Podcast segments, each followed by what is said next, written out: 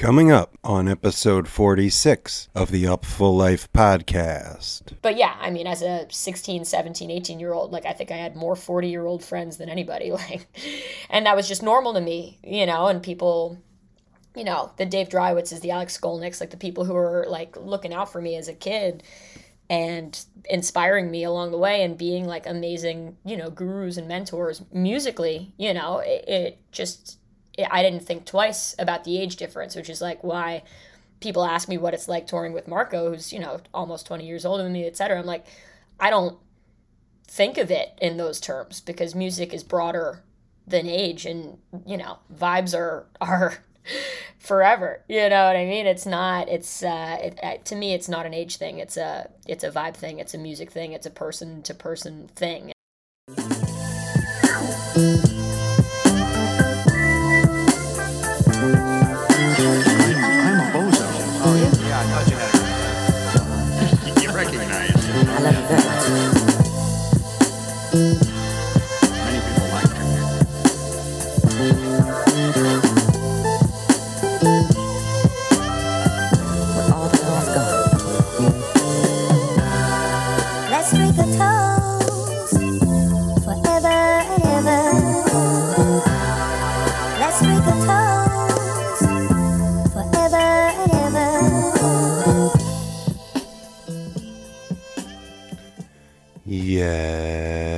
Yes, indeedy.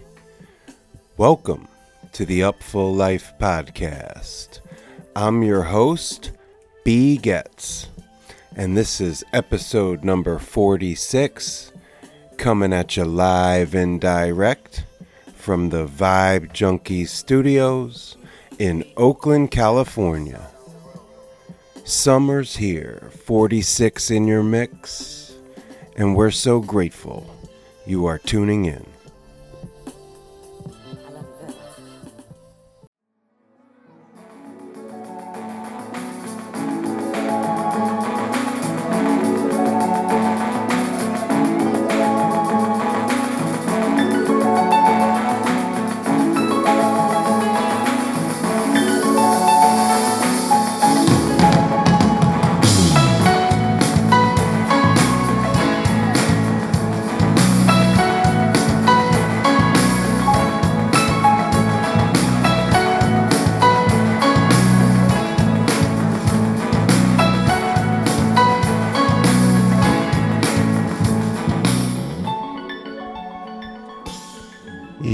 Indeedy. And we're back. Episode 46, the Upful Life podcast. Want to say thank you to everyone that tuned in for number 45, J Rock, Mr. Jake Rockatansky from QAnon Anonymous. Appreciate everyone chiming in with the feedback. And yeah, we're going to keep on keeping on with number 46. But before there, Gotta show some love and give thanks to some friends like the Ardmore Music Hall, one of the premier independent music venues in the Northeast. I worked for CP Chris Perella at the Blockley in Philadelphia, and he is the co owner, head booker, and operator of the Ardmore Music Hall. You've heard him on this podcast a time or two and he runs a spot out at 23 East in Ardmore, PA, located about three miles outside of Philly on the main line. The room has a storied history of 40 plus years, hosting shows as a rock club. Ardmore Music Hall serves fans in the western suburbs and Philly proper. The programming ranges from rock and roll to funk, jam, roots, adult contemporary, hip hop, Americana, and just about everything in between. So I want to shout out the good folks at Ardmore Music Hall. Y'all know who you is. Actually, we're listening to Marco Benevento from Ardmore Music Hall back in 2018, September 22. Shout out to CNC Media Group who provided this audio. So, yeah, Ardmore Music Hall, we love you. Illadelph's Illest, you know how they do. And we're going to send it out with a little more green point from Marco Benevento, featuring episodes 46 Guest of Honor, Ms. Karina Rykman.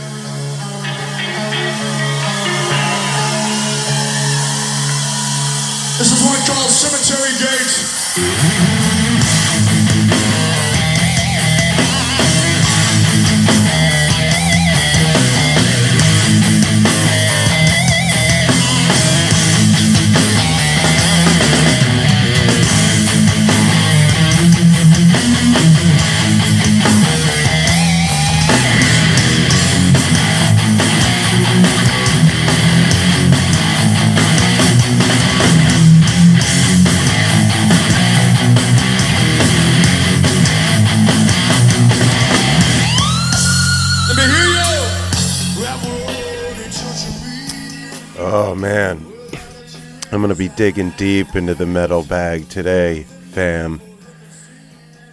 Yeah, we're in for a good one.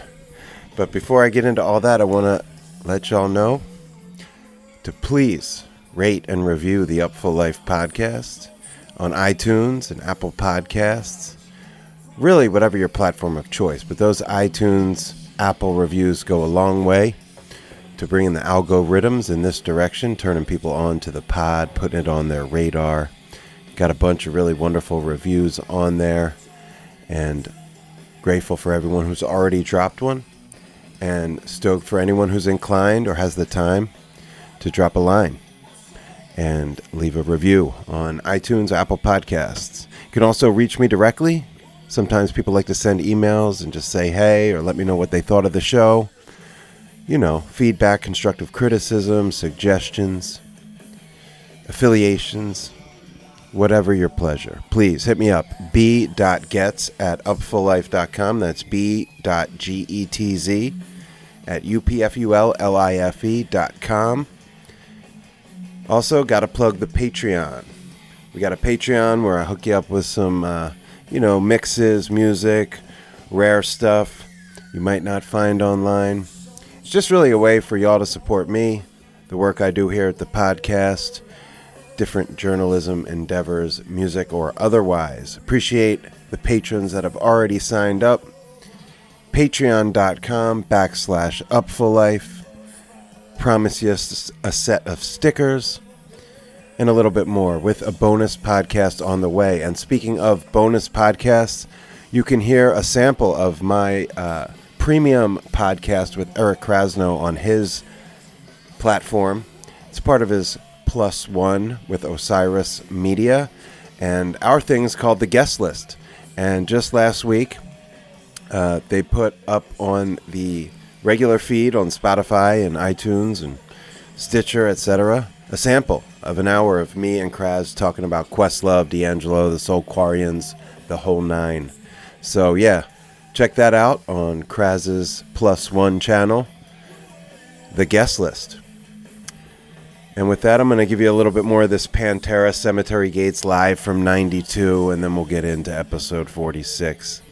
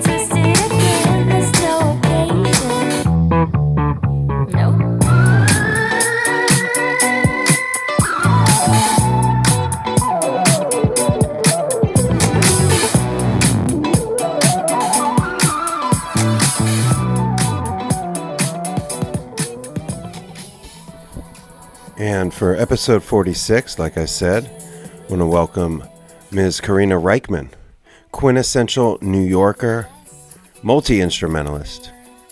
Really just an icon at this point. Even though she's like in her late 20s or whatever, she's accomplished so much uh, and done it in such a way that not only commands respect, but like admiration and awe. I've been paying attention to her for, you know, a good while now. Really, because obviously she's been playing with Marco Benevento for years, but uh, just kind of always noticed that she has so many irons in the fire and is connected to a number of scenes, music, genres, communities. Um, and you're going to hear all about that. Her uh, storied ascent from the Upper East Side to really smack dab in the center of the zeitgeist in 2021. Best part, she's a metalhead. I'm a metalhead. I noticed that she was one when she was posting about Anthrax a number of years ago relative to their Among the Living tour. And of course, I brought that up, and that just opened the door for her to explain to me just how deep and rooted her, you know, Hesher vibes are, much like my own. So I knew we were kindred spirits, and after this interview, I am only further certain. Uh, so with that, you're hearing No Occasion, her latest single, Karina Rykman. Again, she works with Marco Benevento, and she's dialed with just about everybody. So let's get to it. Karina Rykman, episode 46, the Upful Life podcast.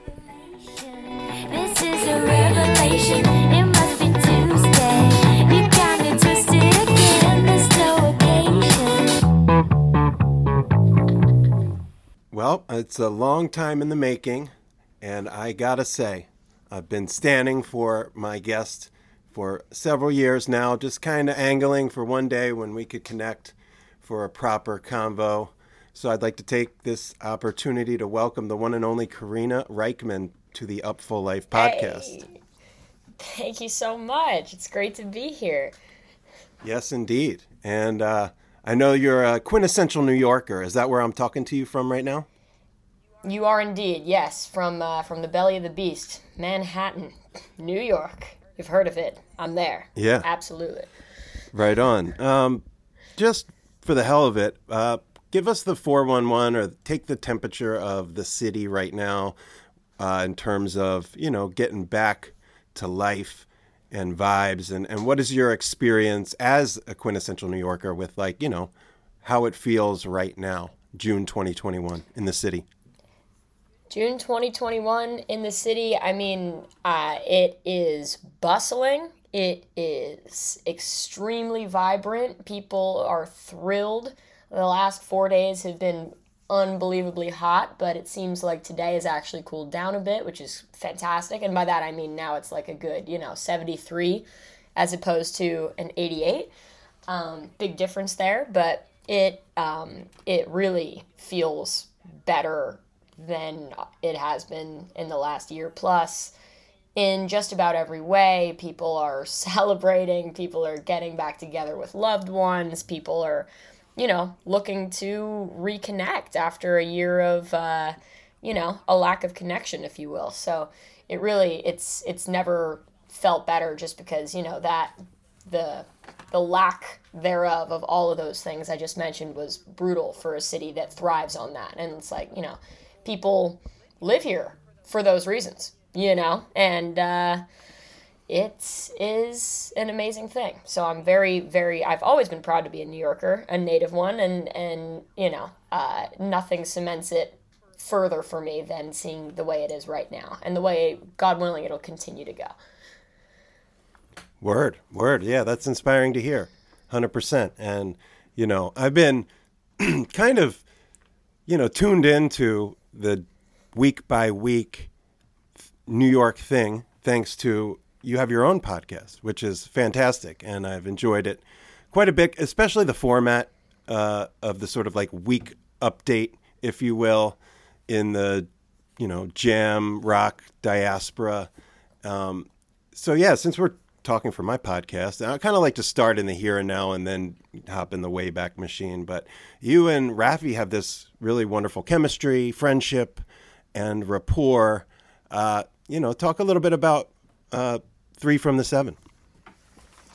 Oh, she's the best. I mean, yeah, and it's been it's been amazing to be able to actually have a bit of like a record of this last year, a verbal record, you know, and we've kept it going, uh, you know, remotely this whole time, and it's uh, it's an amazing thing. She's she does all the work. I just show up and hit record, and then it gets passed off to somebody else. But she comes up with all the ideas and all the stories and whatnot, and I just come and wax poetic and I don't know. It's it's a really great thing. She's super intelligent, super thoughtful, and uh, just a lover of music, much like myself. So it's a true pleasure to get to talk to her weekly, and uh, especially in the last year, it's been just a nice kind of check in with a dear pal about. And you know, we we spared no like you know every we, we told it like it is every week uh, like in terms of how we're feeling just interpersonally and whatnot. Like, you know, I'm sure if I went back now, there are some weeks there that were not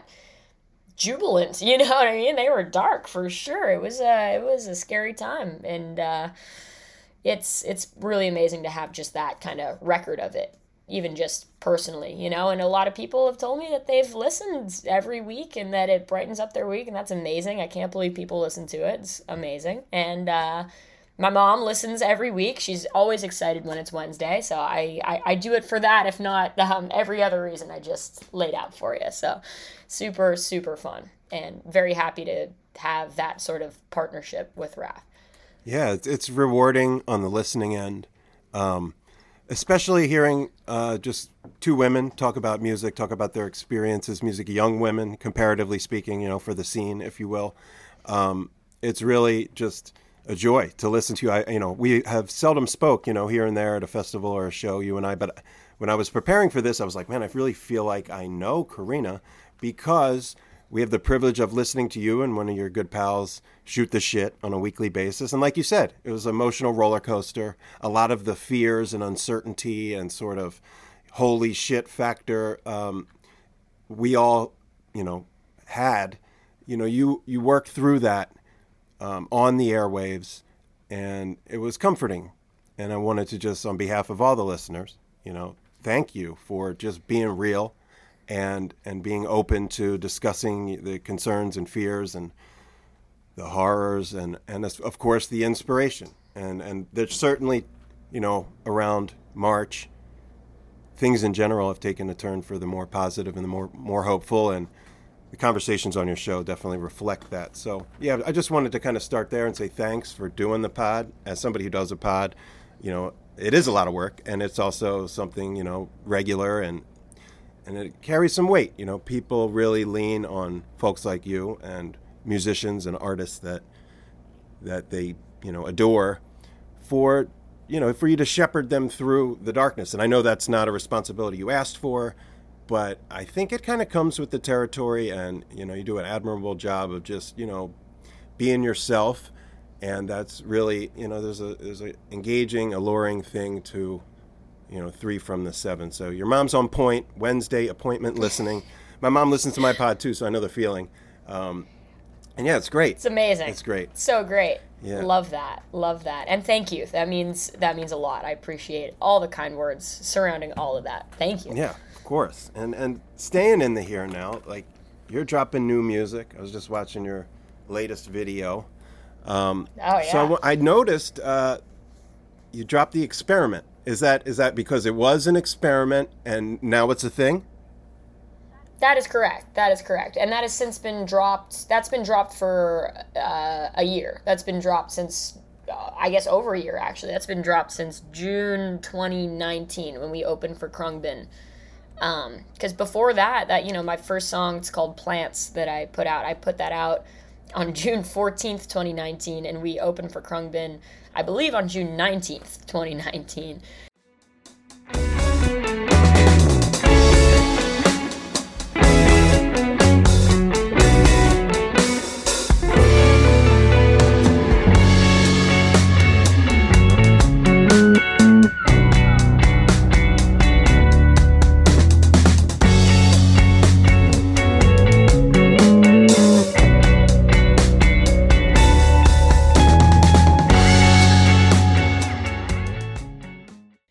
was one of those things where that was you know such such an amazing opportunity. I was like, Karina, this is ridiculous. Like you're you're getting all these opportunities just based on you know your name, but you don't have any recorded music. Like people, and it was just completely. You know, people would just come to see us in, improvise from the ground up, like not even like, a, oh, we're gonna play like an A section, a B section, and then jam, and then come back to an A section. Like, no, like it was just fully 90 minutes of improv up until then. So, like, that was very much an experiment, you know. Uh, and since we started, like, you know, I had the epiphany, thank God I did, be like, ah, you know, fellas, I think, uh, I think we should write some songs, you know, that's kind of part of this, like songs, you know.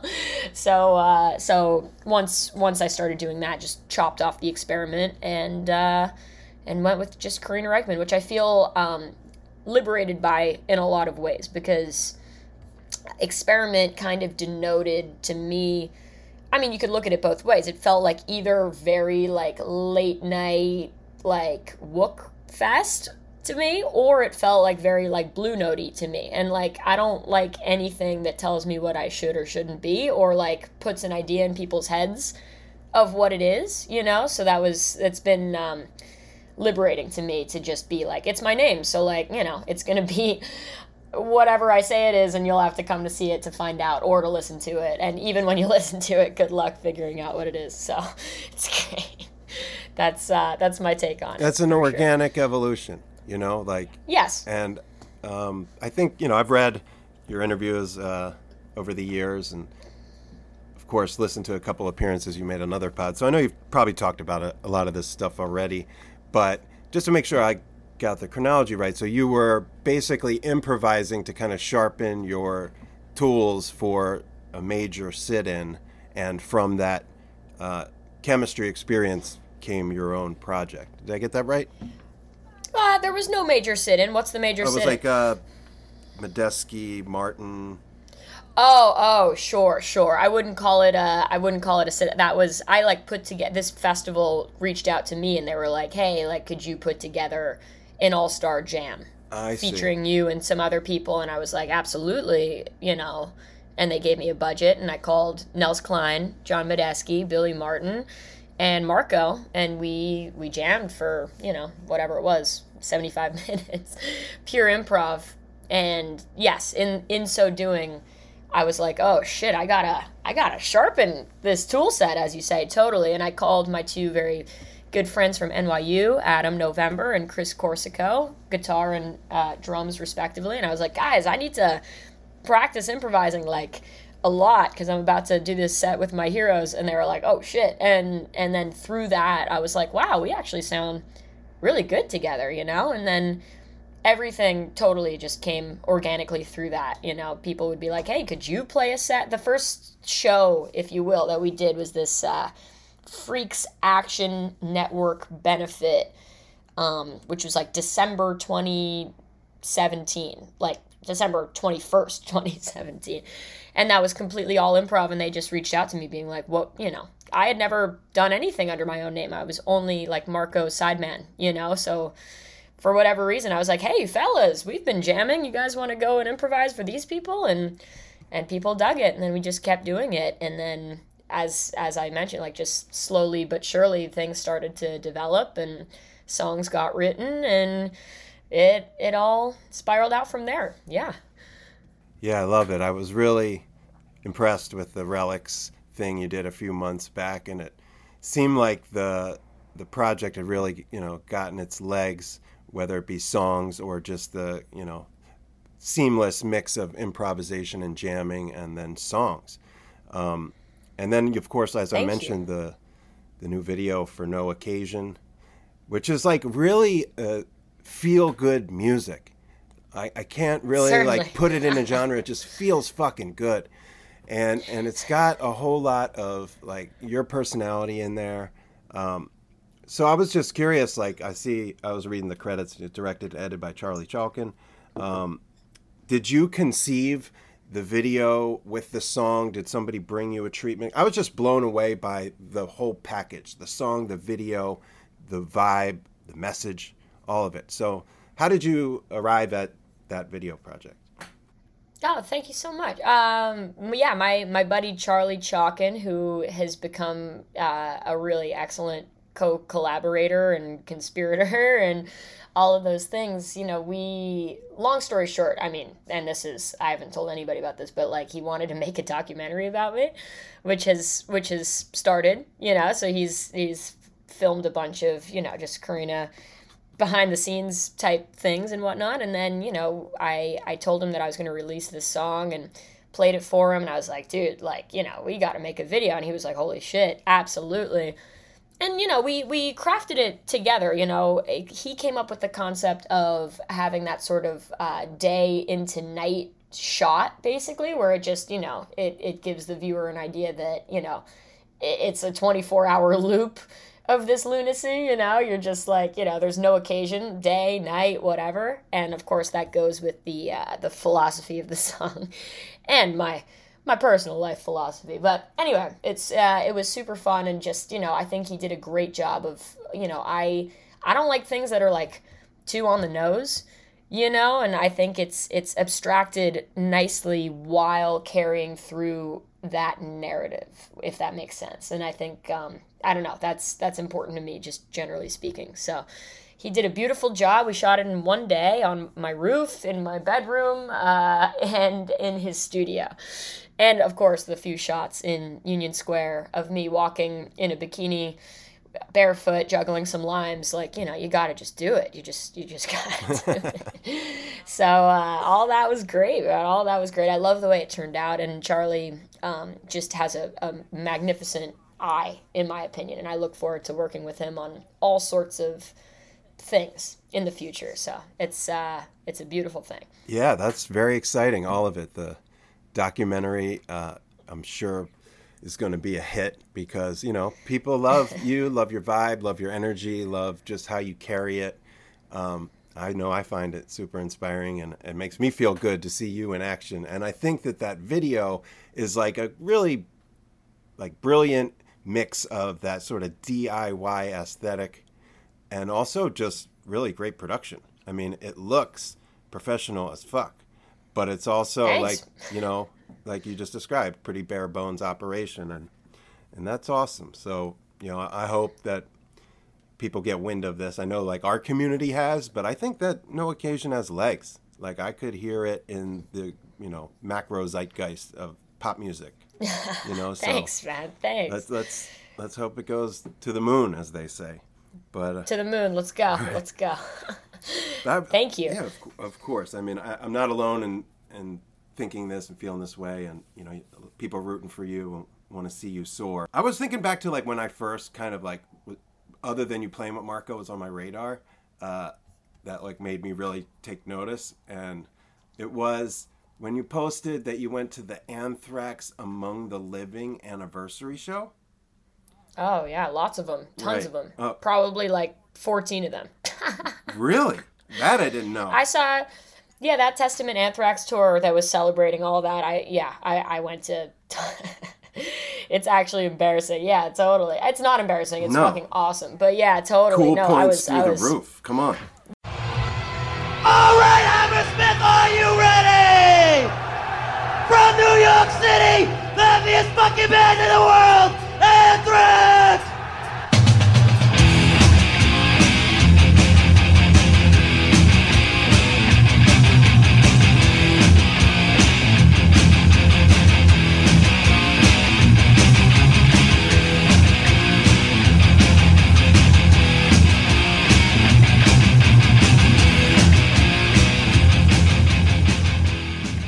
No, totally. No, then they did tons of them all all around here, you know, and it was like kind of surrounding the big four. Right. And uh, yeah, no, totally. And I'm in that video. Uh, it's called "The Devil You Know" on their like on that new album they put out in 2011 or whatever. Just like footage of me rocking. Really? at What's that like? in the front Worship music, maybe 2011. Yeah, worship music. That was it. Right. That was it. Totally nailed it. So yeah, Oh, before I so ever funny. got dragged to my first Grateful Dead show, I was a full blown Hesher. Like I still am Yes. underneath it all. So anyway, when I saw you were like, you know, throwing up the horns, like I didn't understand the relationship with Alex Skolnick yet or anything. So I'm just like blown away that the bass player of Marco's band is like not just like the metal of the day, but we're talking like like you said, the big four, and of course, Among the Living is is you know, just iconic, epic thrash record. You know, on the quote unquote Mount Rushmore, if you ask me. And and Oh, that I kind of like super agree. put put you on my radar as like there's more than meets the eye here, and then uh, in term or meets the ear, I might say. and I was just like you know kind of taken aback by that and been you know following your career and and your moves varying degrees ever since but i wanted to get to the bottom of you know your metalhead side like uh, i took the opportunity to you know do the youtube thing came across this um, heavy metal's religion religion in heavy metal it was like a snippet of a research paper that you wrote Oh yeah, right totally. so first of all what's Yeah. that acoustic orion you're speaking over Oh, uh, the fucking uh, oh, Rodrigo y Gabriela, so, the Brazil. right. That's their version of it. Oh, fantastic! My God.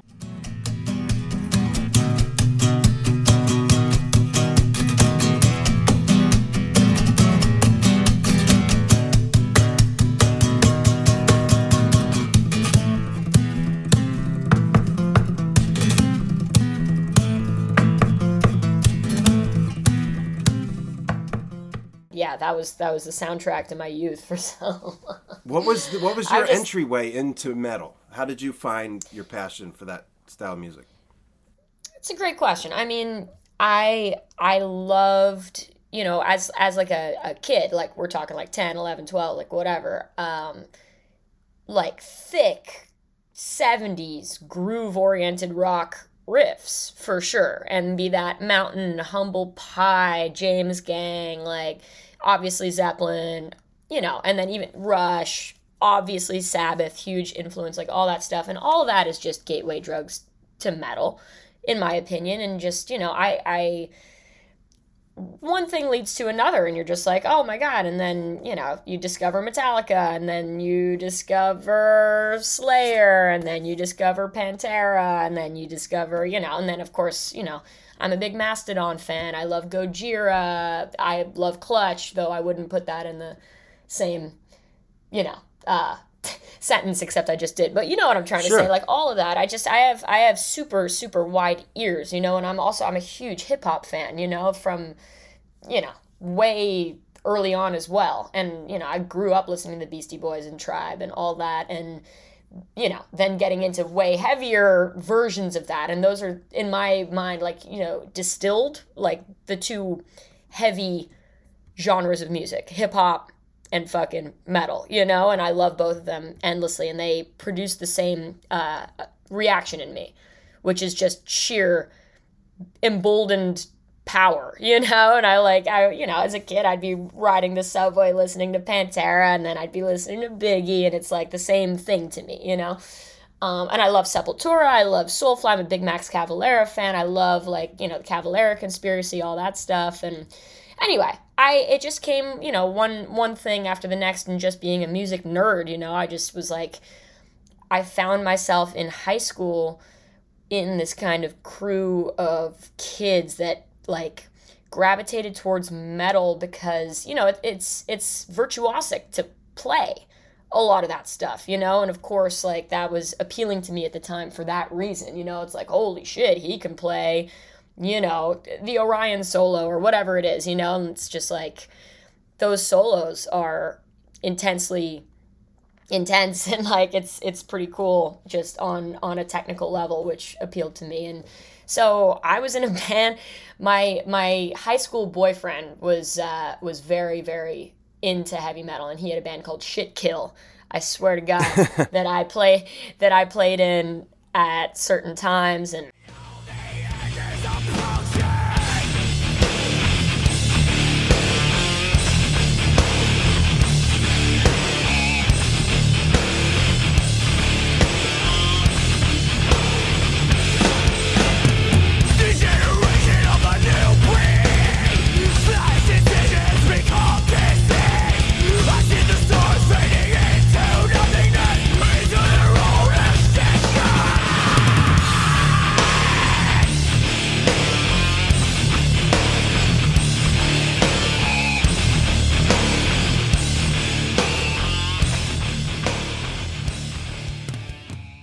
played uh, in a band called White Collar Crime LLC with Jake from Rocks Off.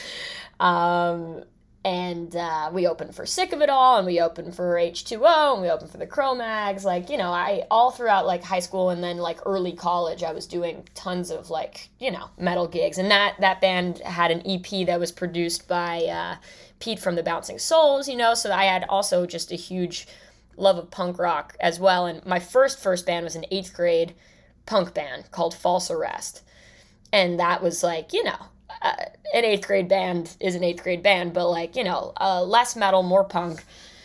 Very, you know, into Fugazi, into Minor Threat, like call it all, all that stuff. So I don't know. I just have really wide ears, you know. And if you if you like all that stuff, and I know you do, you know, I I, I have an appreciation for so much music. I would say all music. Like it's kind of crazy, and that you know I, I don't think of it as a detriment often, except sometimes when you're writing music and you just like are like, oh yeah, like let's do, uh, you know, eight bars of this crazy thing that has nothing to do with the rest of the song, you know, just because you're like, ah, oh, fuck it, you know, it's all it's all music, man. Like you know, you can like a lot of different ingredients, right? Like I love, you know, vinegar, sour cream, caviar, and uh, I don't. I'm trying to think of something that doesn't fit there. Um, and Sour Patch Kids, but you're not going to put them all in the same soup. I don't know. I'm I'm tripping on that, but you know what I'm trying Sure. to say. It's uh, it's about it's about trying to figure out.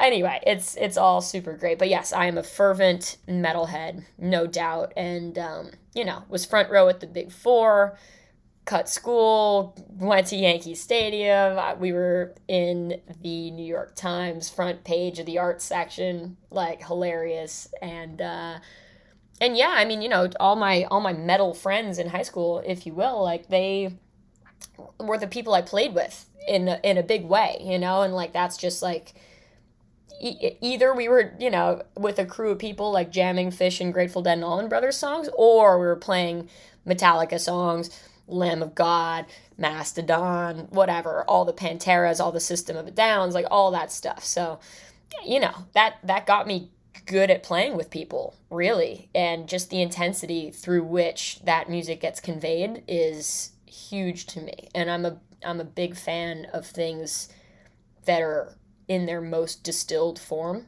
And I think a lot of metal is just exactly that, you know, and that's an inspiring thing. Where I think a lot of hip hop is that as well.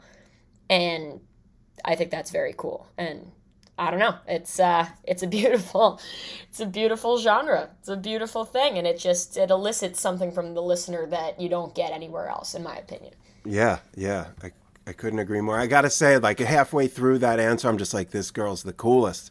You articulated my own trajectory as a youth. Like, you know, Licensed Ill and Paul's Boutique on cassette at the same time as Master of Puppets.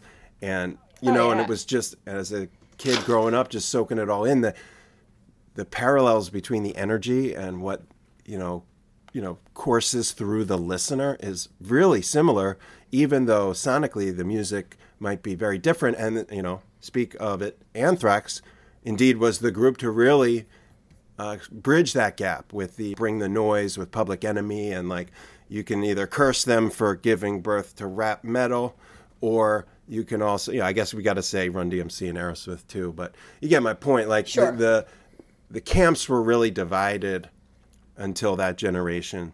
Um, and it was it was it was awesome to just kind of like soak up both. And uh, yeah, I love hip hop and metal, just like you. And it's interesting to hear because you're from New York and you reference a lot of that, you know, the New York hardcore scene. Of course, Cro-Mag, sick of it all. There were also lines in the sand for years between punk and metal that eventually got blurred. And I think the byproduct of the sort of coagulating of all those different scenes and styles is an artist like yourself. Um, you know, because Oh, yeah? you well, you know, you're just steeped in all those genres and classics and and not just like you like the music. I mean, you have relationships with the artists and you, you have almost like a like a anthropology approach, not unlike, you know, we put on that you know metal headbangers journey a little snippet in your research thing. You know just looking at music from that perspective. I try to adopt that myself but just hearing you talk about as a fan as a kid how the music made you feel where it led you it was like an anthropologist. So it's interesting to hear that and it like i said it articulated my own path you know which may have been That's so 15 or 20 years before yours but still you know nearly identical in the you know gateway to the rest of it so That's so great. And I love that. And it's so funny because, like, you know, like as you say, I was listening to all this, you know, at least 20 years too late. You know, all the music I was into, it's like, you know, you had to find the pockets of, of kids your own age who were also into it, which is extremely slim. People were listening to like LMFAO, you know what I mean? And like, like so like it was so and that's why you know i'm i'm an only child you know and they say like only So am children I. like pe- oh sweet there we go well they say you know we peer with adults you know and whatever and that was certainly true just because like the, you know the music led me the music i was interested in led me to older friends in more ways than one and of course you know older musicians and older you know kind of mentors and collaborators and people who had like the same ears for the same stuff I was interested in as opposed to like this like regurgitated pop music that like my peers were listening to if you will for the most part for the most part. And then of course you find your people. Um but yeah i mean as a 16 17 18 year old like i think i had more 40 year old friends than anybody like and that was just normal to me you know and people you know, the Dave Drywitzes, the Alex Skolnicks, like the people who were like looking out for me as a kid and inspiring me along the way and being like amazing, you know, gurus and mentors musically, you know, it, it just, it, I didn't think twice about the age difference, which is like why people ask me what it's like touring with Marco, who's, you know, almost 20 years older than me, et cetera. I'm like, I don't think of it in those terms because music is broader than age and, you know, vibes are, are, forever you know what i mean? It's not it's uh it, to me it's not an age thing. It's a it's a vibe thing. It's a music thing. It's a person to person thing. And you know i've been called an old soul. Fuck all that. Like i don't know about that but i i know what moves me and what i've gravitated towards musically has just been anachronistic my whole life. Even though like i love a lot of current music now and and whatnot but as a as a high schooler like i was trapped between like 1972 and like 1998 you know? And i was in high school from you know 2009 to 2012 so anyway good talk but that's that's all i'm trying to say. Yeah it And, makes uh, perfect sense. yeah. And i would say you know from the outside looking in i understand the old soul thing because you connect with people you know older than you and music older than you but at the same time you're just a lightning bolt of youthful exuberance so there's nothing old Thank there's you. nothing Thank old you. about that you know no certainly and yeah, I wanted to, you know, I've heard you talk a little bit about, you know, picking up a guitar, playing the White Stripes. Uh, what was the age and sort of your process for learning your instrument? Did you start on the bass or the guitar, and like, did you take lessons? How did how did you actually like pick it up? started on guitar um, and like you say somebody when i was in eighth grade you know put a acoustic guitar in my lap and taught me seven nation army. And i was so blown away that my fingers could move in such a way to elicit a song that i could hear. And it was like one day to the next just completely shifted you know and i was just obsessed with this thing and i couldn't believe i could make it make sounds that I recognized and that like sounded good, you know, and I just, you know, if if if Karina had a guitar in her hand, you couldn't talk to her, you know. I, I was just like completely engrossed in what I was doing and whatnot. And you know, I played bass kind of simultaneously. You know, I I've, I always say, you know, I was in like five bands going nowhere throughout like you know high school and most of college and whatnot. And like you know, three of them I played guitar in, and two of them I played bass in, that type of thing. And I would get called for different things, and if they need a bass player, cool. They need a guitar player, cool. You know, I was in the backing band uh, on America's Got Talent playing bass. I backed up the pop star Julia Michaels on the Today Show playing acoustic guitar. Like, you know, was kind of like whatever.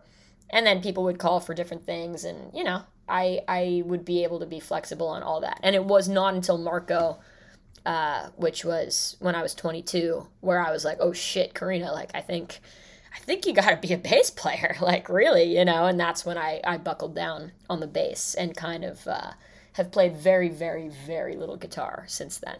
Wow, that that you made the choice at that precipice when you were joining Marco's band. That's really remarkable. I didn't, I Yeah. didn't know. That's super cool to hear, and also like really brave. Like trial by fire, flight, fly by the seat of your pants. Shit, really. that's my shit. That's all I've ever done.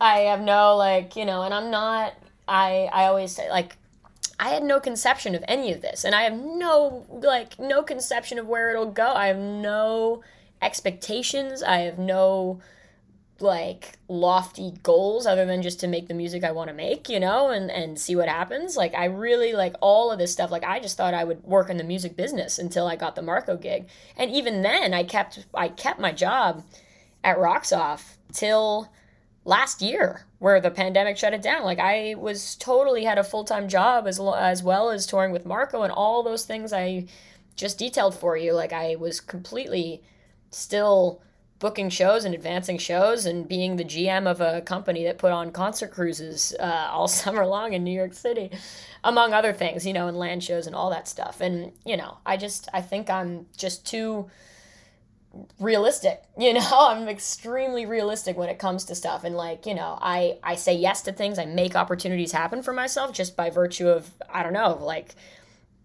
knowing the right people being uh hopefully a friendly fun presence to be around and and whatnot. And hopefully you know being all right at my instrument and and being able to carry the tune if i need to carry the tune obviously. But uh I don't know. Everything that I've done has just been dictated, you know, li- life dictating reality and life dictating what's happening and where I'm going and what needs to happen next. And me saying yes, learning the skills, doing the thing, learning the songs, whatever it has to be. Like that's that's just been my MO. I don't know why. And like whatever, but I was never like, "Oh my god, I'm going to be a professional musician." Obviously.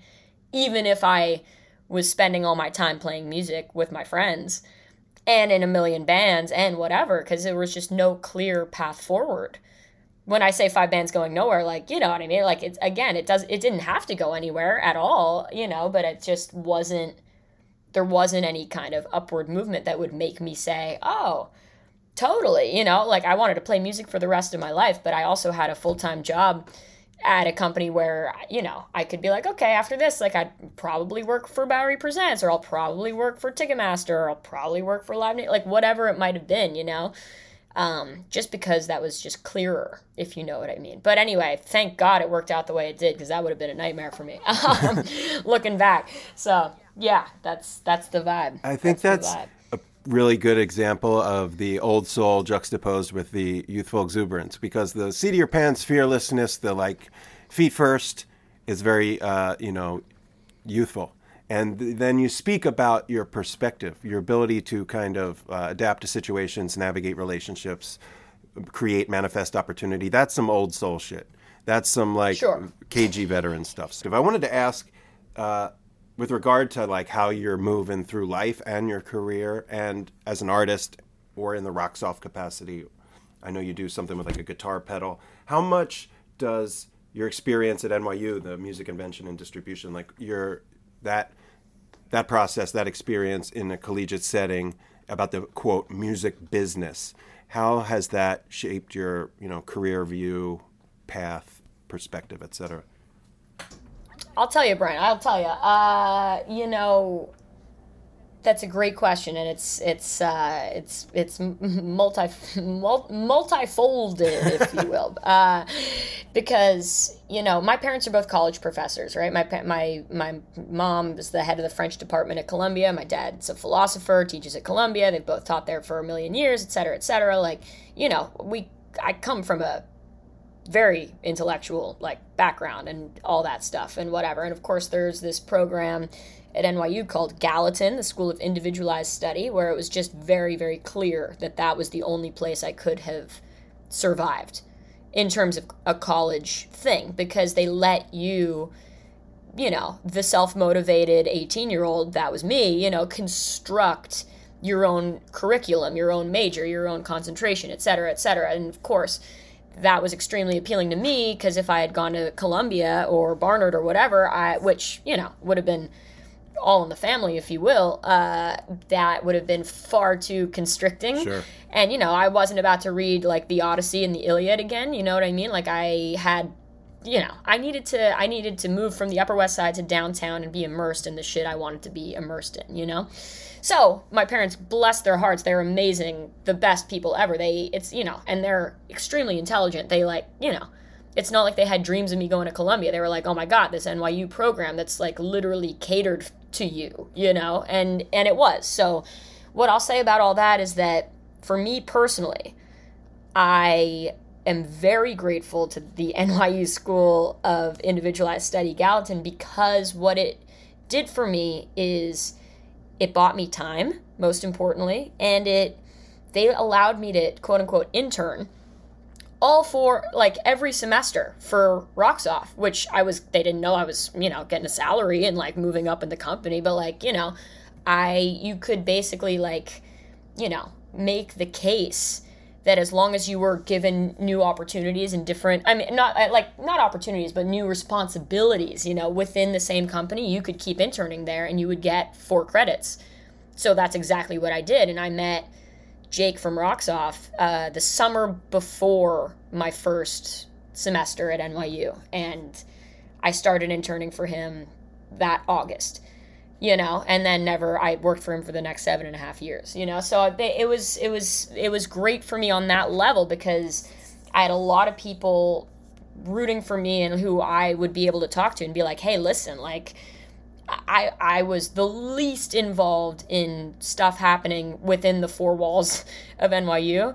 I can count on my hand like two friends I made at NYU. I literally could not have been more one foot out the door in lots and lots of ways, but they gave me the freedom to do that and to like, you know, explore my my career and to craft something and you know, I had an amazing advisor named uh, Bill Rayner aka Billy Rock, who you know I took I took his songwriting class, you know, three years in a row, and you know did a lot of like you could do uh, what do you call them? Uh, I want to call it individualized studies, but that's not what it. Should, you know, it's when it's just you and a teacher and like two kids, whatever, and like you have to. Again, it's like they really give you the opportunity to craft your own thing and to, if you're self motivated, which you better be if you go to this school because otherwise you're going to be lost as fuck and like no you're not going to know what to do because it's not a roadmap you know you have to think about this shit and whatever so long story short it was awesome for all of those reasons but i um you know was working my job from class. You know what I mean? I was answering work emails. I was doing all this music stuff on the outside. I was not, you know, I didn't I didn't, you know, go to any clubs or like any sort of school things and i like you know I, I kept it all kind of on the dl if you will. Like you know it was just kind of those four years where i was working rocks off i was playing music i was doing all these things and uh, and they gave me the time and space to do all that and for it to all congeal. And of course like the timing worked out fantastically because i got the call from marco my like you know january my last semester before I graduated, you know? And so that was insane. And my first gigs with Marco were March of that year. So I was totally like prepping my thesis defense and like doing all that stuff at the same time as learning 40 Marco Benevento songs and all of those things. So it just for whatever reason it was it was an amazing thing and I would highly recommend it for a person like me because they they really they did a lot for me in, in those ways. So I'm I'm super grateful I got to go there and you know, kind of flesh out my own thing within their their walls and their boundaries. And I had a great teacher, Amanda Petrusich, who's awesome and writes for the New Yorker, New York Times, and Pitchfork, and etc. She's just a great music writer. I took her class twice. Uh, independent study was the word I was looking for before. We did an independent study together, like all these things, and I'm I'm a, I'm a big fan of thoughts. I'm a big fan of uh, reading a little and writing a little and reflection and all these things. So I definitely got my fair share of all of that. And uh, and yeah, that's my that's my long-winded answer. But again, on on the on the subject of you know l- kind of life dictating reality, um, that my you know my thesis was literally invention and distribution in contemporary music and i named that like i created that. And that was exactly a reflection of my life at the time. Invention being the creative side and distribution being the business side. And I was doing both simultaneously that entire time. And what a privilege to get to explore those things in tandem and at such a great school with fantastic professors and get to do, you know, uh, get credit for working in the real world and meeting the real people that, like, you know, I think a lot of kids get so ensconced in the four walls of their institution that when, you know, it's over, they have no connections on the outside, no friends on the outside. Everybody moves away and you're just left, you know, sitting on your thumb like what the fuck? What am I doing here? Like what's happening? So I certainly didn't have that problem. but uh but yeah, that's that's my long-winded answer. No, it's, it's it's illuminating and definitely you know explained what I was asking, and I just find the whole concept of that kind of higher learning it's got to be just liberating, empowering, emboldening, like spitting you out into the into the adult world um, with a head of steam because yeah, you like created this course of study that was uber applicable to your life as an artist in the music business and the opportunities present themselves, whether it's Rocks Off or later in Marco, uh, where you were able to like prepare yourself in a field of study for your life's work, which is your passion. I mean, I was just thinking like my own college experience. I was in a band in college, and I would be going to like my you know stereotypical classes of you know philosophy, world religion, stuff that I was interested in, but certainly was not going to really play a role in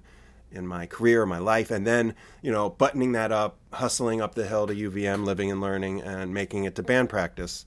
You know, they were not in any way connected. It was like, all right, I got to get through these classes so I can go jam. You know, and it's funny sidebar is Marco used to come to those band practices at UVM. Have you ever met his friend Michael Marquardt? They went to high school No. together. Yeah, they're like childhood buddies, and Michael's a big so. Phish kid, and blah blah. Anyway, he lived at Living and Learning um, at UVM, which was like the sort of arts and sciences place where bands practice and theater practice and stuff, but it was also residential. And I guess yeah, Marco would come up ostensibly, I think, to buy weed or just to hang with his hometown boy. And he would they would pop into our band Sure. practices. That's actually the first time I ever heard him play. Was on my own keyboard at my band practice. That's awesome. Yeah. No so, shit. And, and I've like, you know, listened to you talk about how many people come up uh, and tell you, oh, yeah, I saw the duo when like older dudes like me, like, oh, let me tell you about this time. So I'm not going to do that. but I will say that my affinity for Marco is rooted in that and all the way up through the duo. And, you know, thanks to him, I know who you are and what you're about. So it's all connected, you know, like it's, it's really this sort of diaspora of musicians and fans and um, and this sort of intergenerational thing um, is how we you know get turned on to someone like you and how you are able to just sort of find your way in this community that already existed. You just leap into and people you know are just really taking to what you do. And a lot of that as you've noted is the people that you've been around in your you know early years in playing music and stuff. So I wanted to kind of just get the 411 on Dave Drywitz, um, that you know Tomato and the House of Rock. Um, I loved Sound of Urchin back in the back in the day. I remember seeing them at the first Wow. Bonnaroo and a bunch of like shows, Robbie Seahag, all that stuff. You know, you you were probably in so elementary deep. school.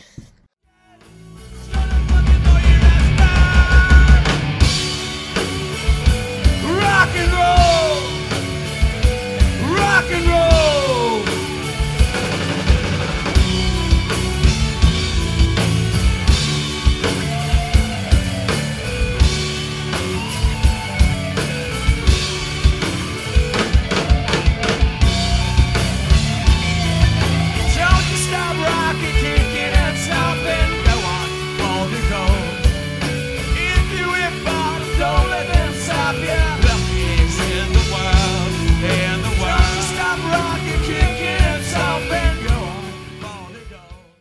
To find out that you not only knew them, but that you performed with Sound of Urchin, and that is in essence like the embryonic stage of everything. So I wanted to ask about that experience, whatever you'd like to share about those guys and the House of Rock.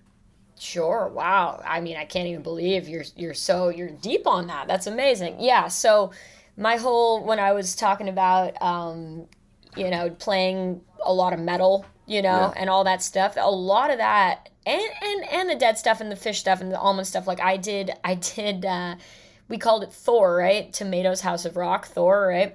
That's an after school program that took place in the Music Building, which is an iconic building on 38th and 8th Avenue um, in Manhattan. It was basically, you know, a rock school, a rock collective for high schoolers and, and middle schoolers, whatever, um, that was led by a gentleman named Tomato, who is the lead singer and drummer uh, of a band called The Sound of Urchin. And I did that throughout high school, and that's where a lot of, you know, my real friendships came from in terms of like like-minded kids from around the city who just wanted to, you know, get together after school. We'd pick a set list, you'd have to learn it week to week and then just jam and work out songs and then we'd have like, you know, shows quarterly or whatever it was and you'd have to prepare for the show and then pick a whole new set list, et cetera, et cetera. So that was a super excellent time in my life to be, you know, a young musician honing her craft, you know, and just being around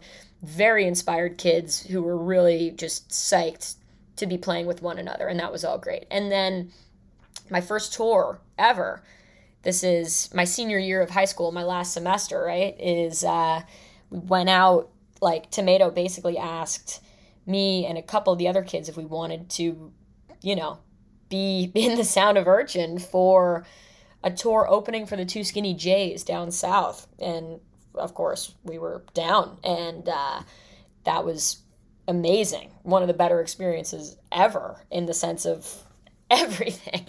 You know that's when i got really bit by the bug truly. And uh, you know we played irving plaza we played 930 club we played oh my god uh, the norva in norfolk virginia. We played ziggy's down in winston-salem et cetera et cetera. It was so so fun and so amazing. And then yeah from age 18 to 21 i toured in the sound of urchin as first a guitar player and then a bass player. Long story short. Um, and then and then that stopped and then very quickly thereafter was marco like within four months essentially. Um, and those were incredibly informative and insane and you know wild years no doubt and played a lot of shows learned a lot of music all of that. And um, and i love that music i still to this day really love that music but during that whole Thor era in high school, you know, we would have different guests and different shows and whatnot. Like, you know, you'd have a, a musician come in and pick a set list and perform it with us. And one of them was Gene Ween. And Gener came and picked a set and we all learned it and whatnot. And Dave Dreiwitz would come to those rehearsals just to hang out. And that's when we met for the first time. He saw me play for the first time, and we just kind of became fast friends, and the rest was history, you know. And he kind of just became a real mentor, a guru, call it what you will. But uh, you know, we we would hang out and play, and then a few years after that, he asked me if I wanted to play guitar in his power trio, Crescent Moon.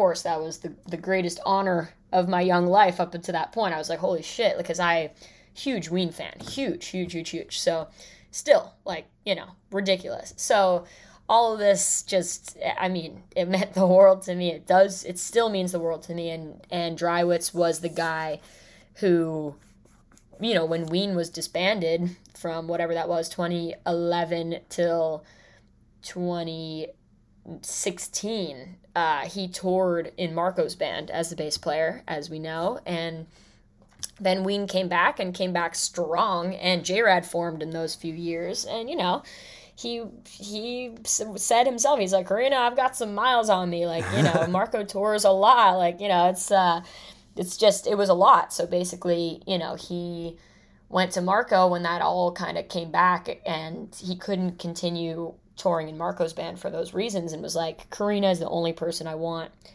to fill in for me when I can't do it. You know, and Marco was like, "That sounds great. You know, love Karina. Let's give her, let's give her a shot or whatever." And uh, yeah, then I became the sub, and then after a little, like where I would just like fill in where he couldn't do it because you know Ween was playing Bonnaroo or whatever, and uh, and then by the end of that summer, I was, you know, the torch was passed and and it became my gig, and it's still you know what what he did for me and what Marco did for me in that respect like that is that is the the pinnacle the the you know there's nothing that'll ever be so you know that that that changed my life is what I'm trying to say. And of course it did but it really did change my life. So that you know set the course for everything else that was to come and everything that I'll ever do like now is is you know I hope to honor that and I hope to do that for some kid someday who I meet who's just like, you know, obsessed with this shit the way I was, you know, and you see something in somebody and you you give them an opportunity and they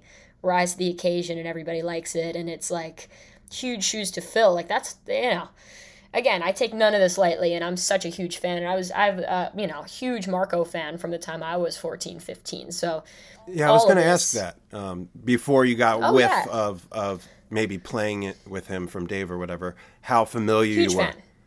Huge. Big fan. Right on. like absolutely and like you know listened throughout high school and college and whatnot and you know hyper aware of him and all of these guys and you know thinking that i would be you know involved in whatever scene you want to call it like it was all it's still shocking to me it's it's a huge honor and i don't like the word honor but it is like you know and and uh you know i just hope to to keep it going and you know to never do anything that would make any of these guys disappointed and like you know all of that. Like they they're just the best humans and they they made so much happen for me as you know. Yeah. so super super grateful to know them and for their mentorship and just like everything I've learned from Marco over the years. Obviously you know can't even be properly stated in words, but you can only imagine what I've learned from being, you know, up close and personal with somebody like that who's just such an inspiring and inspired person and who has this sort of same relation to kind of like musical freedom that I have or want to have or whatever it is. Like he's just so he's fu- he's liberated, you know, and he's up there and we are smiling at each other the whole night, like every show. It's unbelievable when you meet somebody who has that same energy that you do. And and Marco and I, I really think we we have it. You know, No And doubt. it's it's an honor honor to play with the guy and honor to learn from him and honor to learn from all these people who who came before and you know, carved the way. What we do isn't easy, you know? It's fucking, it's a crazy, crazy life to try and be going down this path. You know, I always joke, I'm like, ah, you know, if this doesn't work out, you know, I, I could have been a paralegal, you know? no, no interest in that. Uh, but, you know, it's just my, my go to, like, you know, straight ahead career in terms of it just being the polar opposite of you know life in a van life on the road life in a rest stop like you know it's it's it's different you know but there's if you if you feel it the way i feel it and have felt it there's nothing else you know and i really have had that taste for it since that sound of urchin two skinny j's tour i was like holy shit this is everything and i will stop at nothing to feel this as much as i possibly can Yeah, that's as So, rock and roll yeah. as it gets right there. You know, Hey, like in, in the quintessential sense of get in the van. You know, like let's fucking do this. So, I I love that, and and yeah, just like a dream come true to be a huge fan of an artist and then just organically be incorporated into the band. And I think it's safe to say that like you referenced yourself as a side man, or should we say side person? And yeah, Marco's name's on the marquee. It's still his gig, but you have really carved a niche for yourself on your little, you know, third of the stage. The energy, you know, vocals, um, the sort of kinetic chemistry that you and Marco have. Um, I'm I'm just you know astonished that you know from such humble, wide-eyed beginnings to have stepped into this role, and you know I'll say a lot of us come to see the show to see you. You know, as much as we love Marco, like you are bringing something new and fresh, and like I said, full of youthful exuberance, and um, yeah, you can just tell how much you love it, and that's infectious. And thank you for all the kind words. That's very, very kind of you. Seriously. Yeah, I'm not alone, and uh, you know you've got you've got a peanut gallery and a cheering section, you know, all over this great land. But I, you know, I was kind of thinking about bass players, female bass players who roll with dudes, the lineage. The you know, it's it's astonishing. You know, Kim Gordon, Sonic Youth, Darcy from Smashing Pumpkins, Tina Weymouth from the Talking Heads, Kim Deal from the Pixies or the Breeders, Melissa Auf der Maur, Sean from White Zombie, and then of course Laura Lee with Khruangbin. And yeah, you Yeah. slide right into that beautiful lineage of badass female bass players who can mix it up with the boys. Have you ever like, you know, considered that or like seen yourself as somebody who plays with the boys or is it uh you don't even realize that you're just like just another player on the stage? It only enters my mind in interviews where people invariably bring it up. My bad. to be honest.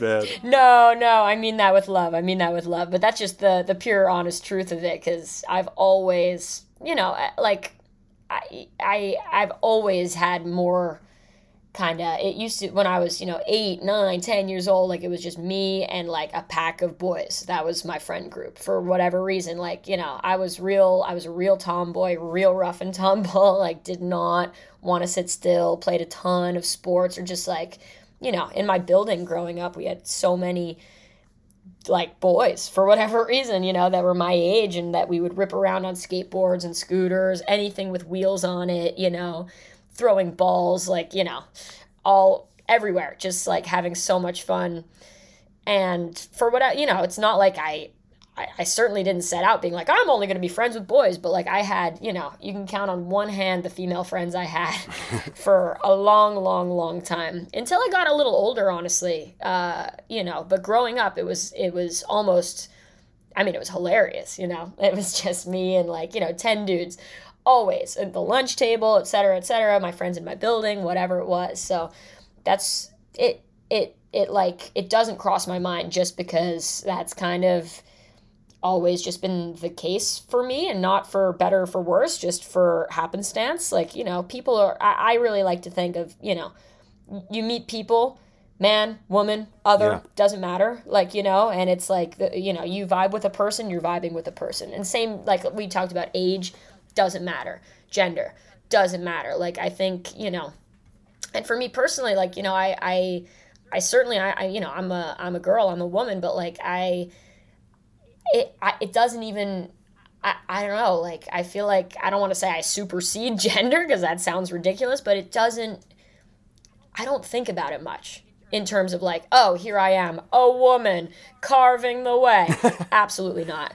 Like not one bit you know what i mean? I really in terms of my own personal i'm only reminded of it in very few you know circumstances where people like you know I, I always talk about you know you load into a club once in a while and the person there is like you know looks at me and says hey the merch booth is over there you ah, know and i say Aye, oh great thanks you know.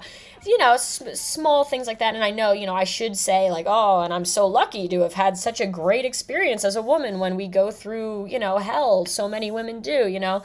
But i think to to say that i'm lucky presupposes that it's inherently bad or inherently difficult which i mean again there's a lot of historically ugly things that have happened to women uh you know Sure. and i'm not making light of that for one second at all and i am so proud to be a woman and yes again if people especially women get any sort of confidence boost or whatever they need from seeing me do what I do for them to go balls deep into doing whatever it is they want to do, that's a huge honor. And again, I would have never even thought of that or putting that into words, except I've been told that a million times by women.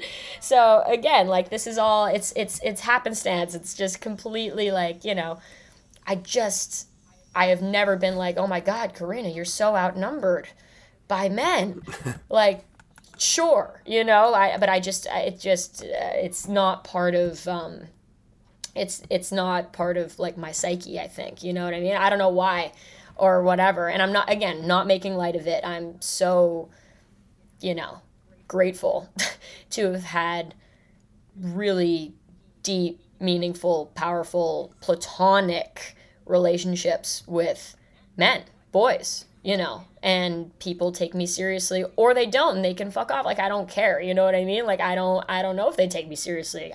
I, I don't They have to I don't know now. if I take you know, I don't know if I take me seriously, you know what I mean? Like it's just it's it's just music, man. It's just notes. We're just here, you know, BPMs are temporary, vibes are forever. What are we talking about here? Like, you know, you either play the thing or you don't and like you know sure i, I don't know. So to me to the again another long-winded answer for you is i am obviously extremely inspired by the tina weymouths the kim deals kira from black flag like you know all all of them. And of course laura lee and i are are great friends and we talk all the time and i'm you know thrilled to be her pal. And like you know it is as I get older, it's it's cool to have female friends who play music and who are kind of in the same boat as I am because it's just an interesting perspective, I guess. But for me, really personally, it, it it's not something that I'm hung up on in that way at all. I just play. If I, you know, play or don't play, like I'm just gonna be me, whatever that is, and that could be, you know, like tomboyish girl you know, neither here nor there, whatever. I don't think of myself as like, you know, uh, gender ambiguous at all. Like, I think I come off as a girl, but like in my head, I'm definitely like just there for the music, if that makes sense. I'm not thinking of myself as a woman playing music. I'm not thinking of myself as. I want to supersede all of that, and I want to supersede like you know genre as well you know i want to i yeah, it's uh it's a strange thing i'm trying to put into words and it's difficult to kind of get there but No, it makes total sense. And you know what i mean yeah, yeah. I, I just wanted to hear from you, like how you see it, because I mean, we've acknowledged that you know females are less prevalent on stage and off, and here you are, like fucking crushing life and the stage, and you know, leaving jaws agape in your wake, and I don't know, just you know, this isn't some social justice shit. It's just like I want to lift more women up. Period. i appreciate that You i appreciate that and i do too and i hope my words don't come off as like you know i don't want to be flippant about any of that i'm so here for it. Didn't it come off like like that to me.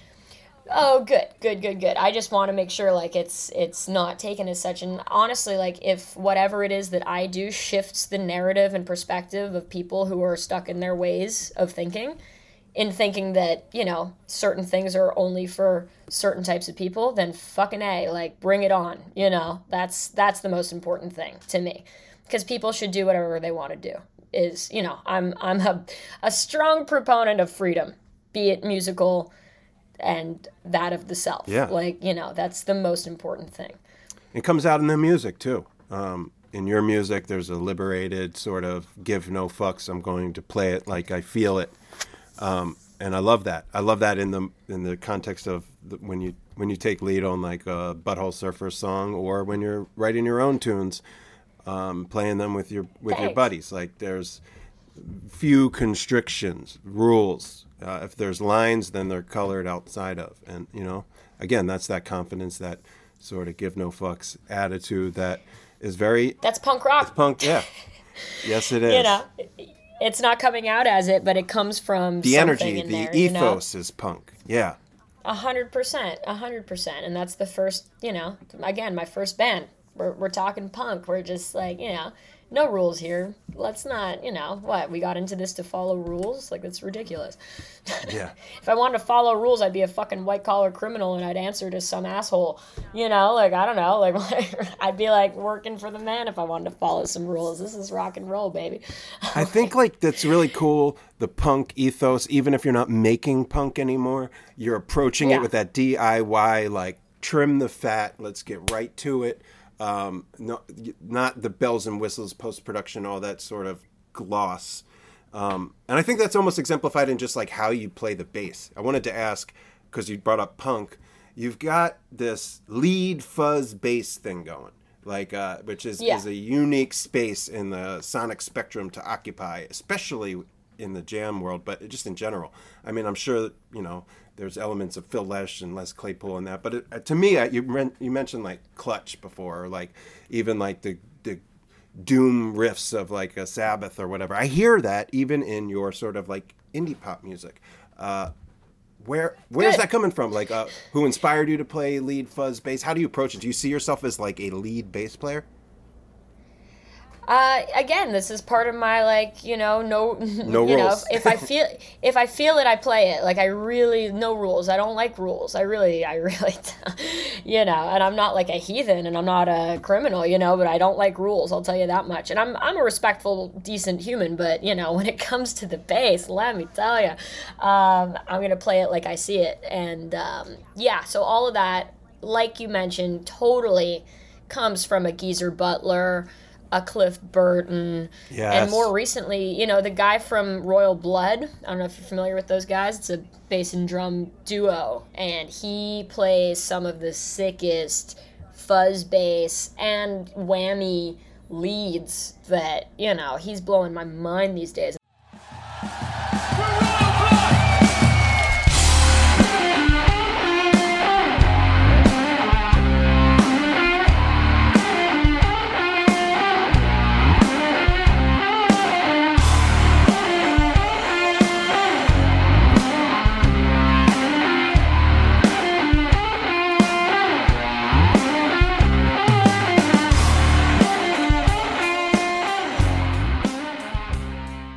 His name right now, which is a shame because he's absolutely slaying it and a huge influence to me. And if you don't know those guys, you should check them out. They're ridiculous, ridiculously cool. Um, British, very sick, very very sick. So yeah, no, all of that, and just like again, like I mentioned, like I feel like at the top of the pod, you know, I'm f- first things first, a fucking riff person. Yeah. Like I am a thick 70s riff rock person, like for better for worse, you know? And if you put me in that context, like I do great in that context, you know? I've found myself in Jam World, which I'm so grateful for and it's fucking great.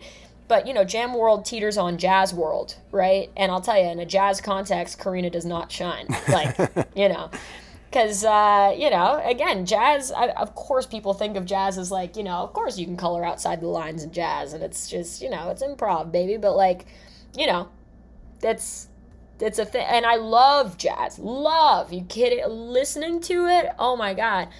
And you know in high school totally playing it and of course you know still teetering on the edge but like when you put me in a jazz context, I fall flat. When you put me in a rock context, I I go up, and that's just I think because that's the cloth I'm cut from, and like you know, for better or for worse, a lot of those you know fuzz bass lines, be them improvised or otherwise, they they come from a rock place in my heart because that's where my love of music really started, you know, and so old habits die hard. What can you say? And I'm just again like you know Cliff Burton to me like my God like when Oh, I yeah. first heard Anesthesia like come on like that just did so much for me. Are you ready to get your teeth pulled? Are you ready to do it, Cliff? Mr. Cliff Burton, all right.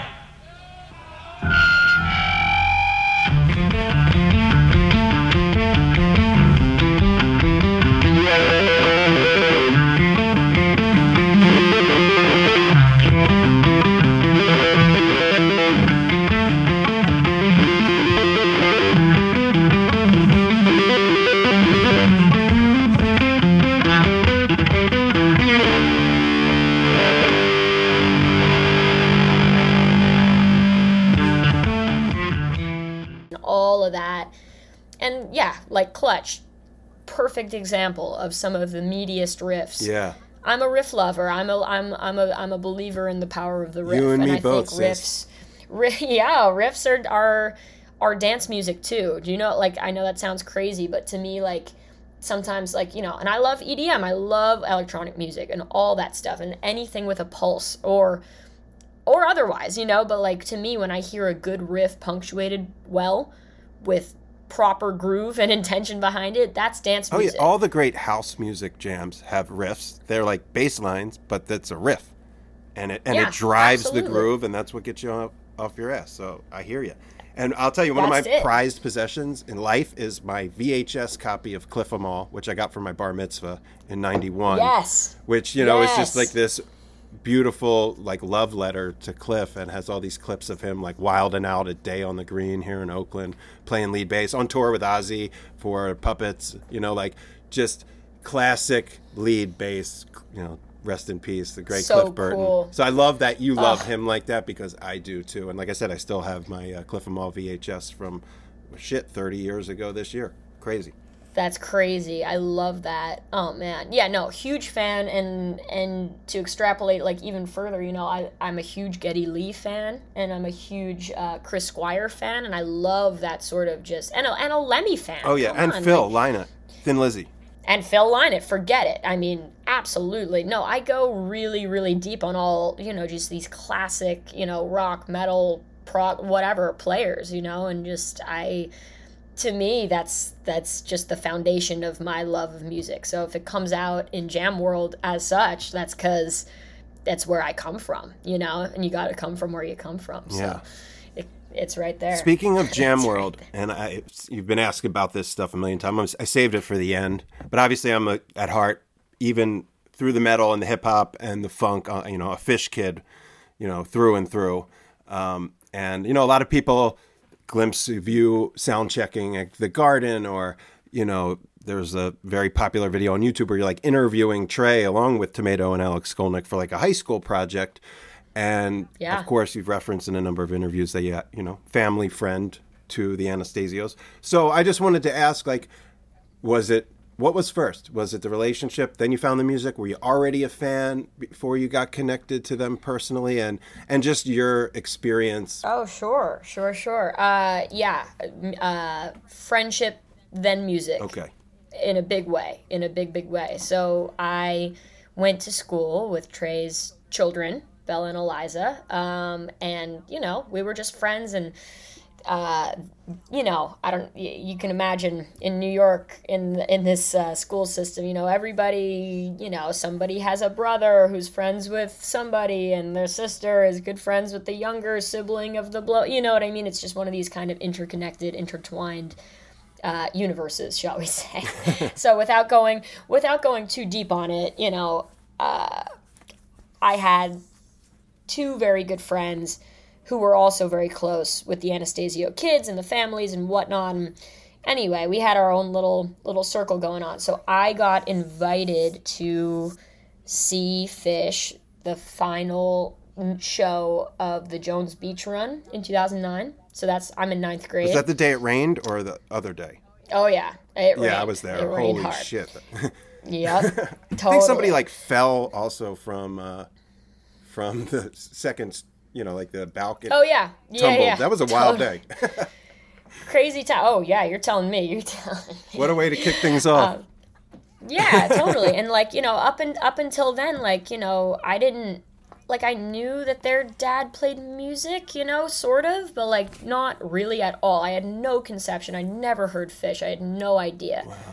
Any of it at all. I was just like, oh, cool. Like, yeah, I'll come, you know, or whatever. And got taken to Jones Beach and got literally, you know, Sue Anastasio, the greatest human of all time, Trey's wife, you know, at the very end, she kind of turns to all of us kids, you know, because we were, you know, the only people backstage, you know, it was a totally different time Oh, yeah. compared to the previous era.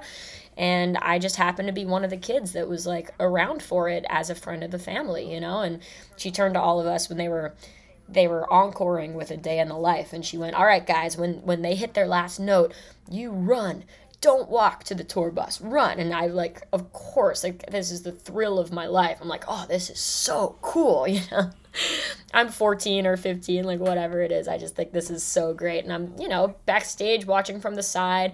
Couldn't get a great read on the music to be honest just because like you say like it was raining like crazy it was more about like the bacchanalia of it all a little bit. I was like, wow, I'm backstage at Jones Beach. Like, this is crazy. Like, what is going on? Your dad plays music in this band, and the lights are awesome, and all these people seem to know you know, what's going on and think this is like, you know, I, I was more just like kind of taking in the atmosphere, you know.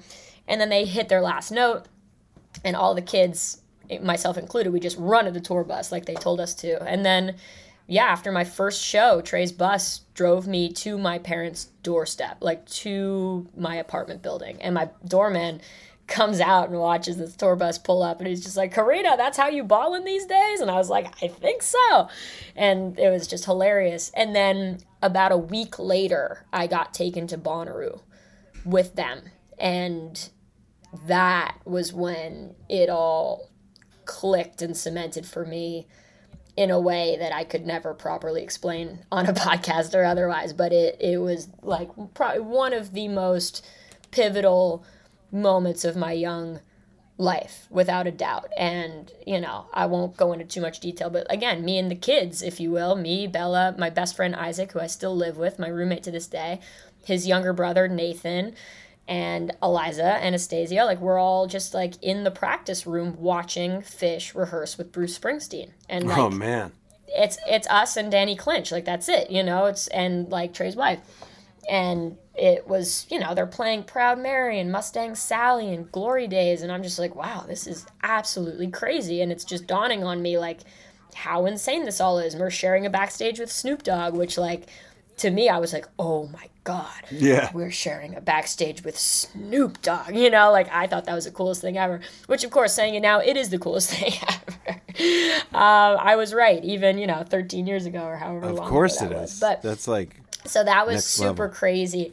Yeah, and and my friend Isaac, you know, who was also love Isaac. Shout out Isaac. Isaac's yeah, he's the best ever, and he of course like was also from this sort of you know interconnected New York City school scene, uh, if you will, and like friends with the kids, meaning the Anastasio children. You know, when I say the kids, you know what I'm trying to say. Sure. Anyway, and whatever, but he was already very deeply into Phish.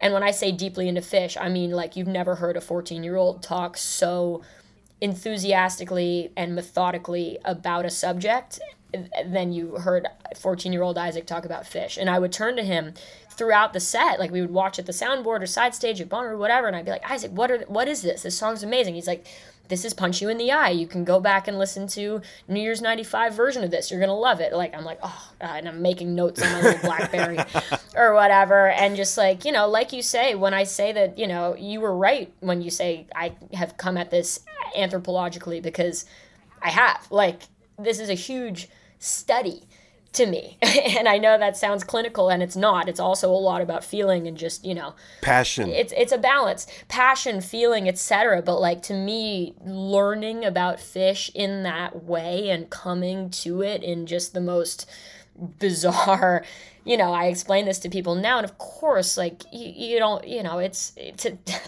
none of this is lost on me that like i had trey as a mentor and not as directly obviously as as Dreiwitz and whatnot but like you know the bands closest to me growing up like ween and Phish you know? Phish and ween in these crazy ways and just being privy to all of this in such a deep way and and and absorbing and then of course after that Bonnaroo that was game over for me lights out. Like you know Phish was my favorite band. I couldn't stop listening to Phish. Couldn't stop learning the songs couldn't stop transcribing went to everything you know. And I I've seen over 100 shows just since then since 2009 so that's a lot of show going in a short amount of time if you will Especially And- since you're doing your own shows and general manager Oh, of yeah. a business and uh, 18 other projects, and you got a Yeah. 100 shows in in a decade. I mean, you know, yeah deep bow, respect. Oh, listen, I mean, it just moved me in ways that, like, you know, I, I, I mean, I don't have to explain it to you, and I'm sure your listeners and our, our listeners, everybody, you know, I found myself in this world, and and of course, it's the, it's the most insane thing ever to like, then years later, you know, I start playing with Marco, and I'm backstage at Phish, like, like always, and Trey's just like, oh my god, you're playing with Marco. How is he? Like, that's my buddy. You know what I mean? And like the idea that I'm in like I'm in a band with a guy that Trey was in a band with, you know, and whatever is just so heady for my young mind who just, you know, I just came as a friend of Trey's kids, you know. I was just like a nerdy 15-year-old obsessed with music, you know, and then got turned on to the Phish world and then you know the greater jam you know diaspora whatever you know through all of that. And then i guess sort of became a part of it throughout all of that. And just that you know that concept is so absolutely insane to me. And it's like you know if you love something and I loved that. I love Phish. I love all of this stuff. And I just, I don't know, I just, I said yes to a lot of things. You know, I was like, yes, I'll do that. Yes, I'll do that. I'm going to go to this, go to this, do that, do that, you know, whatever it may be. And, you know, to look back on the last however many years it's been and see the arc and the trajectory just of that. Again, that I, you, you can't script this shit. No. It's just unbelievably kismet, you know? And I'm, I'm getting too, uh, too deep on it right now but like it's just it's it's so um moving to me the way these people have stuck their necks out for me and and you know i i i just have picked up any seeds of what they've thrown down and put them into my own playing and my own ethos and my own you know the way trey just like gets so excited about music you know? Like i'm that excited about music. I'm about a, a, a fraction as talented but i am that excited about it you know? And to be able to be around him and and same with Dreiwitz like people who are just moved by this shit you know what i mean? And i'm moved by it as well. Like and whatever kernels that they were throwing down of wisdom or just like little things like i just feel like i've i've internalized them or tried to. And you know being around these guys and learning from them has been you know one of just the joys of my life. And i hope to continue you know to make music. And i'm not saying follow in their footsteps. That sounds weird because it's not that's that's not how i'm setting like you know again i'm not trying to conceive of it that way. And i don't conceive of it that way but you know i've just been shown the light and it's meant so much to me you know and i want to just continue to play and play and play and play and play because i've been surrounded by these people who have done just that and they've you know changed so many people's lives eh, and not just musicians you know people have been touched by this music like i have you know i just happen to want to play it as well but you know it's a crazy thing to be a part of and i'm not saying i'm like a part of it but you know what i mean i'm just like this is this has touched me in in such a profound way that i'm going to keep searching for whatever it is that has moved me in such a way for the rest of my life I love that. There's no such thing as too deep on the Upful Life podcast. We love answers like that. Super profound and from the heart. And yeah, we can all identify with it. I would also say that, yeah, you are a part of it. Maybe you're not a part of the Phish band, but you are a branch on the tree of this whole diaspora, this whole community, multi generational universe that we all exist in. And everybody plays their own little role in, whether it be from the stage to the rage, as I like to say. And, you know, you talk about those kind of mentors and passion and joy, like you remarked about how much joy Trey gets from just creating and performing. And I always would say when I would watch Dreiwitz, whether it was with Marco or Ween or JRAD, just the childlike glee that comes over Dave when he is in the zone and in the moment. And, you know, they bequeath that to you. You embody that same joy, passion, shit eating grin, just vibing out on stage. It, it's, it's a beautiful thing to behold. And, you know, we're lucky to just experience all the generations from Dave and Trey to you on down. And I wanted to also thank you for posting that junior workshop project with Tomato, Trey, and Skolnick because it's such an amazing. Just you talk about musicology, anthropology. Um, it's an amazing resource. It's an amazing look into three separate creators' minds, their approaches, and they spoke to you so directly, without uh, sort of that pretension that you might get of musicians of Alex or Trey's caliber. I remember during the 80s thinking, this is the worst era of music on, on the history of Earth. Other than, even when I was there, you know, the Bad Brains are these bands that kind of were like, oh, well, they're great. there And then it's like Talking Heads, you know, oh, well, they're great. But still, but I was, had to be, I had to be, because I was in my 20s, like I was really hyper aware of it. And it was like 50 billion god awful crap.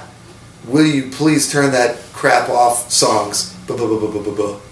And now, nobody, I don't remember what they are, Right. but I do remember Prince, and I remember Talking Heads, and I remember B-52s, and I remember, you know, you know, Police. English Beat, and I remember the Specials, and I remember Bad Brains, and I remember all these great bands, right? So I theorize, my theory is that it's all is always great music happening, Yeah.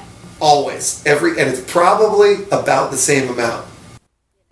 How about that, right? I know, and that was I had like you know, thank you for post like you know, I literally had to post that. That was my eleventh grade project. Every kid had to do something, you know, and I was like, I want to do this, you know, and I just had access to those three, and I wanted to scrape their brains. So again, like that's another amazing example of how open and direct those guys were with me from such a young age when I you know deserved n- nothing, you know, and like they had no reason to be so kind, so open, so willing, and I'm I'm grateful. I'm beyond grateful. It's it's awesome, and I'm so glad you've seen that. That's so great. Oh yeah, I watched it a Uh, while back, and then I watched it again this week when I knew this interview was coming up. Yeah, it, Oh, it's that's it's awesome. Aside from it being connected to you as an artist, just as a piece of you know musicology, history, perspective, it's a it's a really valuable resource. I was going to say maybe if you can dig it up, uh, some I'd love to read the heavy metal research paper someday. Oh sure, totally, totally. I'll see if I can find it. Absolutely. We got the rest of our lives. Just know, I'd, I'd love to. And uh, yeah, we could pick this up down the road. You've got a lot of irons in the fire. I've no doubt that there's a zillion projects on the way, performances, collaborations, connect. Because that's your nature. I was thinking you're like the Kevin Bacon here. You have touched so many different scenes and stages and you know generations, communities. So I've no doubt that we'll have a bunch of fresh content to discuss down the road. But I want to thank you for you know giving me over an hour of your time on a Friday. I'm very grateful. Oh, such a pleasure. Oh, come on. Thanks for reaching out. I'm so glad we could do this. And, you know, don't be a stranger. Anytime. Yeah. We can absolutely pick it back up. I look forward to it, and I most of all, I look forward to catching you on the stage in your zone whenever that may be next. I'm sure we'll cross paths man. sooner or later. But uh, yeah, I appreciate that. you have a great weekend, and thank you again. Such a pleasure. You do the same. Thank you so much. And uh, be well. I'll see you somewhere down the Golden Road for sure.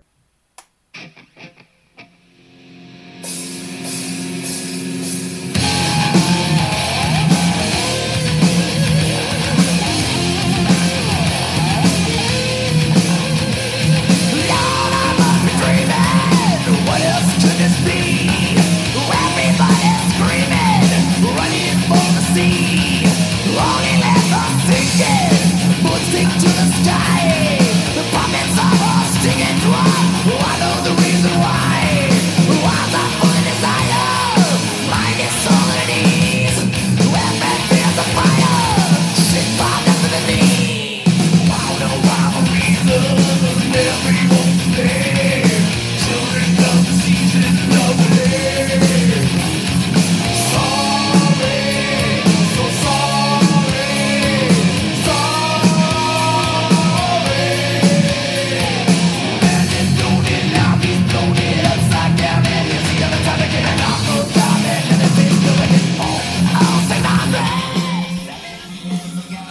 Yeah. want to say thank you and a deep bow of gratitude to Ms. Karina Rykman for that fascinating and inspiring and illuminating conversation. Her story is all her own. Quintessential New Yorker. She's got her hands in a whole lot of hot sauce. So, stoked to be connected. Learned a whole lot from that powwow, and I look forward to catching up with her again. And she also sent me back down the thrash metal rabbit hole. Really, where it all began for me. She talked about her friendship with Alex Skolnick, and he was the guitarist and is the guitarist for Testament. Guess he took some time off in between, but Testament was a titan in the thrash era, the 80s, and I remember seeing the video for this song, Nobody's Fault, which is an Aerosmith cover. It was on Headbangers Ball, probably like 90, 91, and copped that cassette, Testament, The New Order, from Columbia House for like a penny. Y'all know what it is, so had to dig back deep in my metal bag for this Testament. Shout out Alex Skolnick. Maybe he'll come on the show one day. I'd love to chop it up with him. But we've reached the end of episode 46, and like we always do about this time, the Vibe Junkie Jam. And you know what? I think I'm going to play another one from Karina. She likes to sing uh, a song called Pepper, which is a Butthole Surfers cover. She performs it with Marco's trio. And it's kind of, uh, or was, a trademark tune for her for a time. Might still be but uh, I always enjoyed when she'd step up to the mic and let it rip. I know somewhere Gibby Haynes is proud, and that's how we're going to wrap things up. So, with that, I'm going to say goodbye, job bless, and we'll see you next time. Yes, indeedy.